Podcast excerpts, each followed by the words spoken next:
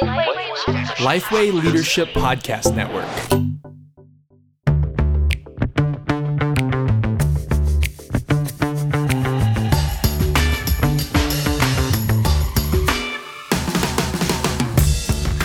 G'day, I'm Scott Sanders. I'm Derek Hanna. Welcome to The One Thing, a podcast designed to give you one solid practical tip for Gospel Centre Ministry every week. And it's a Christmas episode. Now, I, I'm just going to give you a little insight into uh, my fellow podcast host over here. So, what do you got? He hasn't told me about this.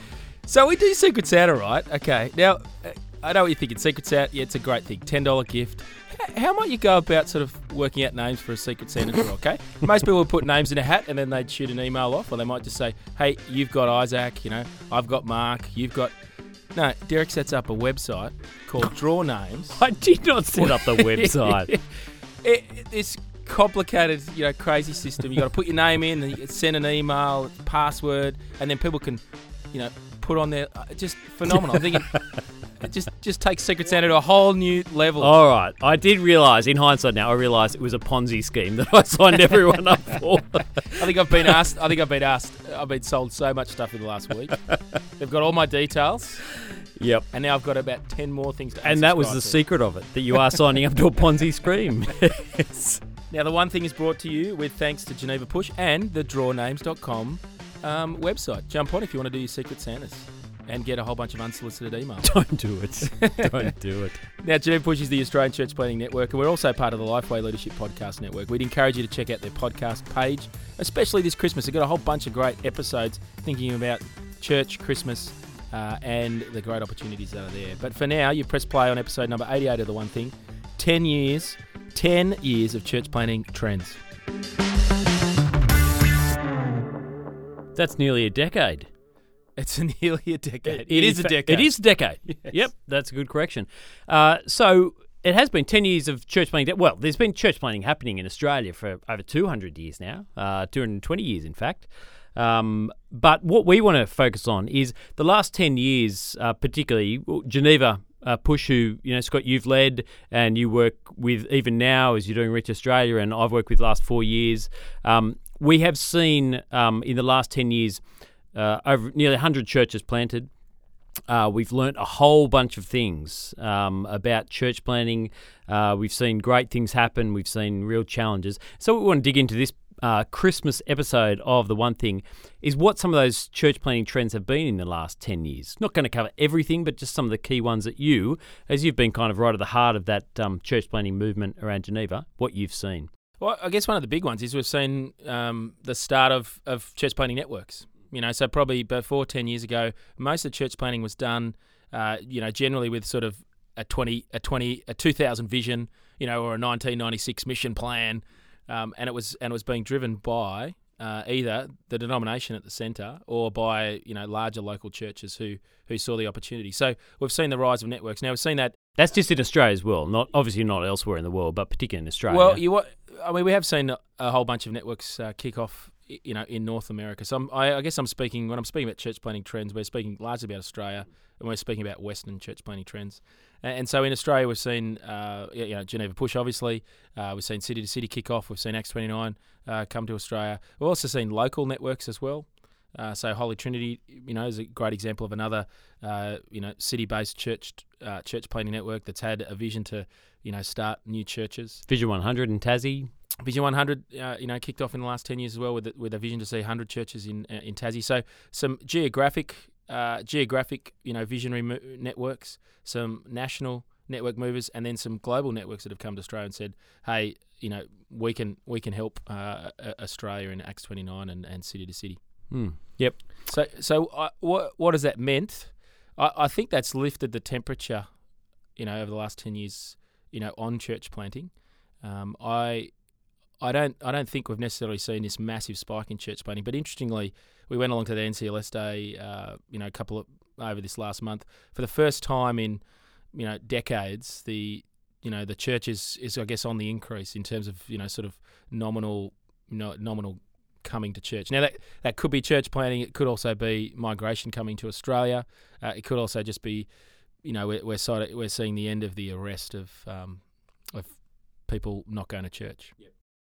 Let's go back 10 years because I want to, we'll keep digging into the trends. But if we go back 10 years and just ask you, what, what back then, 10 years ago, was the drive for some of these movements beginning and church planting having a bit more prominent role in Christianity Australia? Well, I think it's always been a desire to see the lost won for Christ. Uh, you know, church planting that isn't evangelistic is, uh, I don't think I don't think church planting. I think it's it's either coming from a church split or it's coming from a desire to have our brand, you know, in this place, which I don't think is necessarily the best motivation for, for starting a new church. Uh, so I think I think mo- most of well, I don't think mo- most of the motivation is actually to uh, to reach the lost, to not just rearrange um, the deck chairs. Now, you know, obviously that was really fueled. Um, you know, really fueled, I think, by a whole bunch of younger church planters, by by Mark Driscoll. But I think it was well, it was, it was fueled by a number of Australian leaders heading off to the states and seeing kind of the tail end of the church growth movement uh, and the rise of the, you know, I guess of you know the push for church planting around the, around the place. Because Driscoll came in, I think about 12 years ago. Cause Yeah, he came 2000, Brisbane. 2007, 2008 That's right. he came out. Yeah, and he did stir the pot. Didn't necessarily say anything that we didn't know, um, and that other people weren't saying. But he did have that habit of stirring the pot, and so I remember that distinctly actually when he came out. He came to Brisbane, and that did seem to be a moment where people did put their hand up and say, "Let's do something now." Um, but there were people before that saying it as well. Yeah, so I mean the the ACC movement or the you know formerly the AOG movement, you know, from the 1990s they had a church planting vision that really, you know, by 2000 that that that was you know planting a church, I think a week. Um, now that's slow over the last 10 years. We've actually seen that slow down. If we're looking for big trends in denominations, the AOG actually slowed down their church planting. And what we saw over the last 10 years, I think, from the AOG uh, network was actually a, a, uh consolidation of churches. We actually saw a movement towards multi-site. So that's been another big trend over the last ten years. We've actually seen a number of, you know, large church churches, you know, become multi-site churches. So a church, one church in um, in more than one place. So that's been another trend, which I don't think we've seen the the fruit. I think the the obvious fruit that comes out of that is hopefully a centralisation that again pushes pushes back out. I think a lot of that multi-site stuff has been actually um, uh, consolidating already existing works as churches you know die and fade. Uh, but more recently, I think there has been a more concerted push to towards using multi-site as a launch strategy. All right, that's a good place just to pause because I'm going to ask you when we come back. I'm going to ask you to push into what were those church planters originally like? What were the characteristics um, for them? But let me just pause for a second. Uh, the One Thing's part of the Lifeway Leadership Podcast Network, and this is a good chance to point you to one of our partner podcasts. In fact, this is someone we've had on before, JD Greear. He's got a podcast called Ask Me Anything with JD Greear and Matt Love. Uh, part of the Lifeway Leadership Podcast Network family they are, and they've covered topics like what do you do if you find out about sexual abuse situations in your church? Um, thinking through is faith a gift of God? There's a whole bunch of topics. Go on their podcast, have a look. Just look up Ask Me Anything.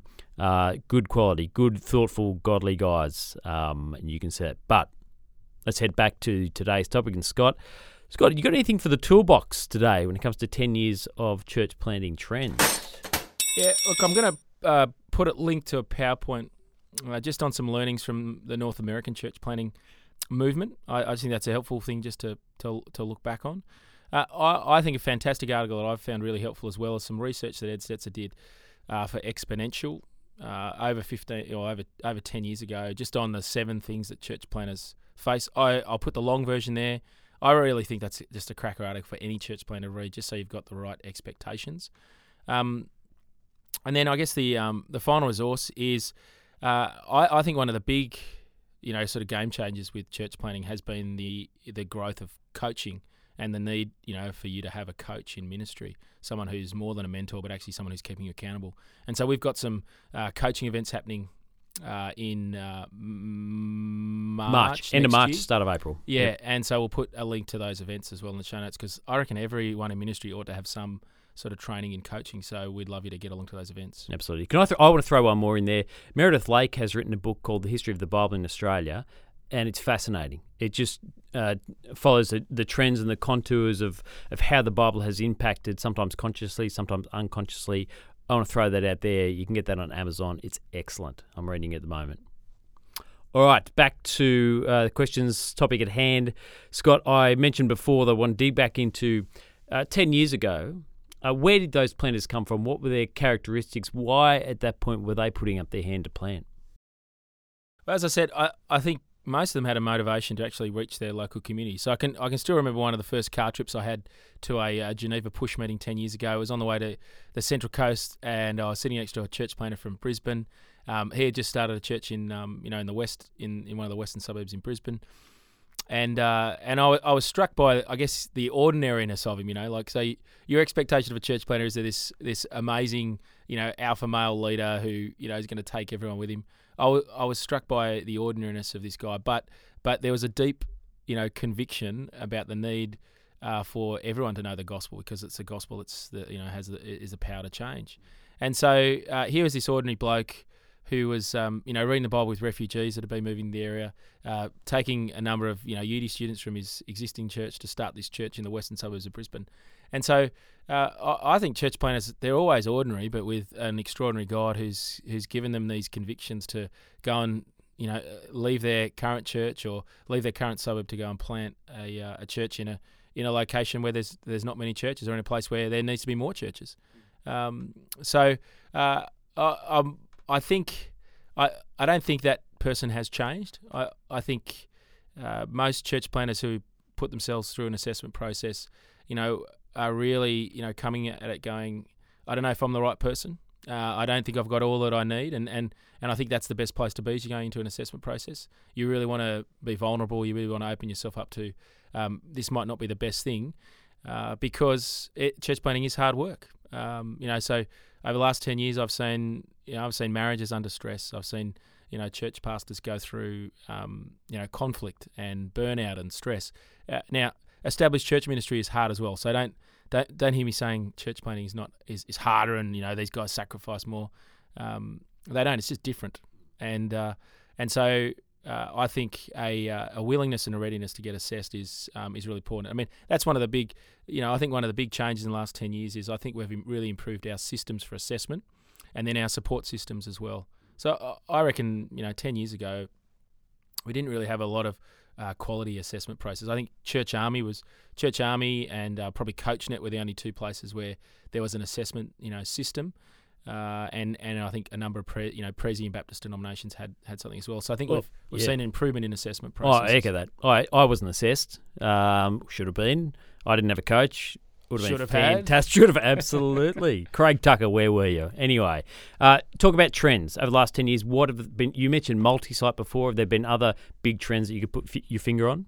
Yeah, I, I think we have seen you know the the pi- the pioneer planter. I think uh, we're not going to see that off. I think you know, but I think early on there was a lot of pioneer planters. You know, Mark Driscoll raised up a whole bunch of young blokes who said, you know, ah, let's you know the church is church is doing it all wrong. Let's go and you Charge know, the hill. Yeah, charge the hill. I think we still need to be doing pioneer plant. There are still places in Australia that are unreached. We've still got a whole bunch of new growth areas in, in most of our major cities and, and increasingly in our in our larger regional populations as well. So we still need someone to go to these new places to plant churches. Uh, so I, I think we have. Um, I think we've seen a, a slowdown in, in the congregation plant. Um, and I and I want to encourage people to actually see a congregation plant as a plant and give it the same level of rigor, assessment, coaching. You mean And on site? Another sort of say at uh, ten thirty if you've got a nine or evening. Yeah, that's right. Yeah, yeah. Uh, an on, an on-site uh, congregation that's part of existing church. I don't think I don't think we give the you know the, the same amount of rigor and planning that that we need to. So when we start a new morning service, we start a new afternoon service. We need to give it the same level of um, of uh, of rigor. What went as expected the last ten years, and what didn't? Uh well, I'd hoped I'd hoped you know Push would plant 15 churches each year, so I hope there'd be a slow, you know, sort of gradual momentum increase, so that this year we'd be planting 25 churches. Uh, now, in you know, I think it's good to plan. It's good to plan for growth. It's good to be ready for that to happen. I think part of the last 10 years is actually people have seen church planting is hard work, and we've we've actually slowed down in order to speed up. Um, I know that doesn't make sense, but I think now the quality of guys coming through, um, you know, in terms of The their preparedness, yeah, maybe. prepare, yeah, Yeah. their preparedness, uh, I think is a, is a lot better, and their, and their reasonableness about the expectations of a church plan is a lot better. Yeah. Yep. Um. All right. Well, look, that does bring us to the end of the show. Uh, but what is the one thing people should be taking away when it comes to the last ten years of church planting? The last 10 years of church planting, I think, has shown us the importance of getting assessed, the importance of uh, having a coach to walk alongside you, and uh, the great benefit that it comes from having a peer network around you to actually support you, to cheer you on, to provide financial resources and prayer support. Uh, so uh, I'd say get assessed, get a coach, and be part of a network, um, and really you know give yourself to that network for the next you know 10, 20 years. Hmm, absolutely. Um, well, that brings us to the end of the show. Just as we finish up, let me give one more plug for the coaching tour that's happening next year. Uh, coaching is not just for networks, although we have found in Geneva Push a huge, uh, hugely important and beneficial part of supporting and helping uh, planters become self learners. And within Reach Australia, now it's a hugely important part of helping people who are leading churches do the same thing. And so we have, in the last couple of years, opened up our coaching uh, within Geneva to a whole bunch of different networks and churches, and uh, people. The feedback has been overwhelmingly. It's been positive. So on March 31 next year, in 2020, uh, they'll be in Brisbane. Uh, on the 2nd of April, they'll be in Melbourne, and on the 3rd of April, they'll be in Sydney. Craig Tucker and Kathy Hurd, training coaches uh, for your context and your networks. So we'd love you to come along. We'll put a link in the show notes. Well, thanks for joining us for another episode of The One Thing. Coming up in our next episode, you've heard what you can learn from the past. That's me. Now, The One Thing takes you into the future. That's Derek. the future. That's good. We'll put an echo on that. Excellent. Well, we'll be doing our best to predict what direction church money is going to go into the future. And uh, yes, we'll uh, see you in the new year for that one. I'm Scott Sanders. I'm Derek Hanna. Chat soon.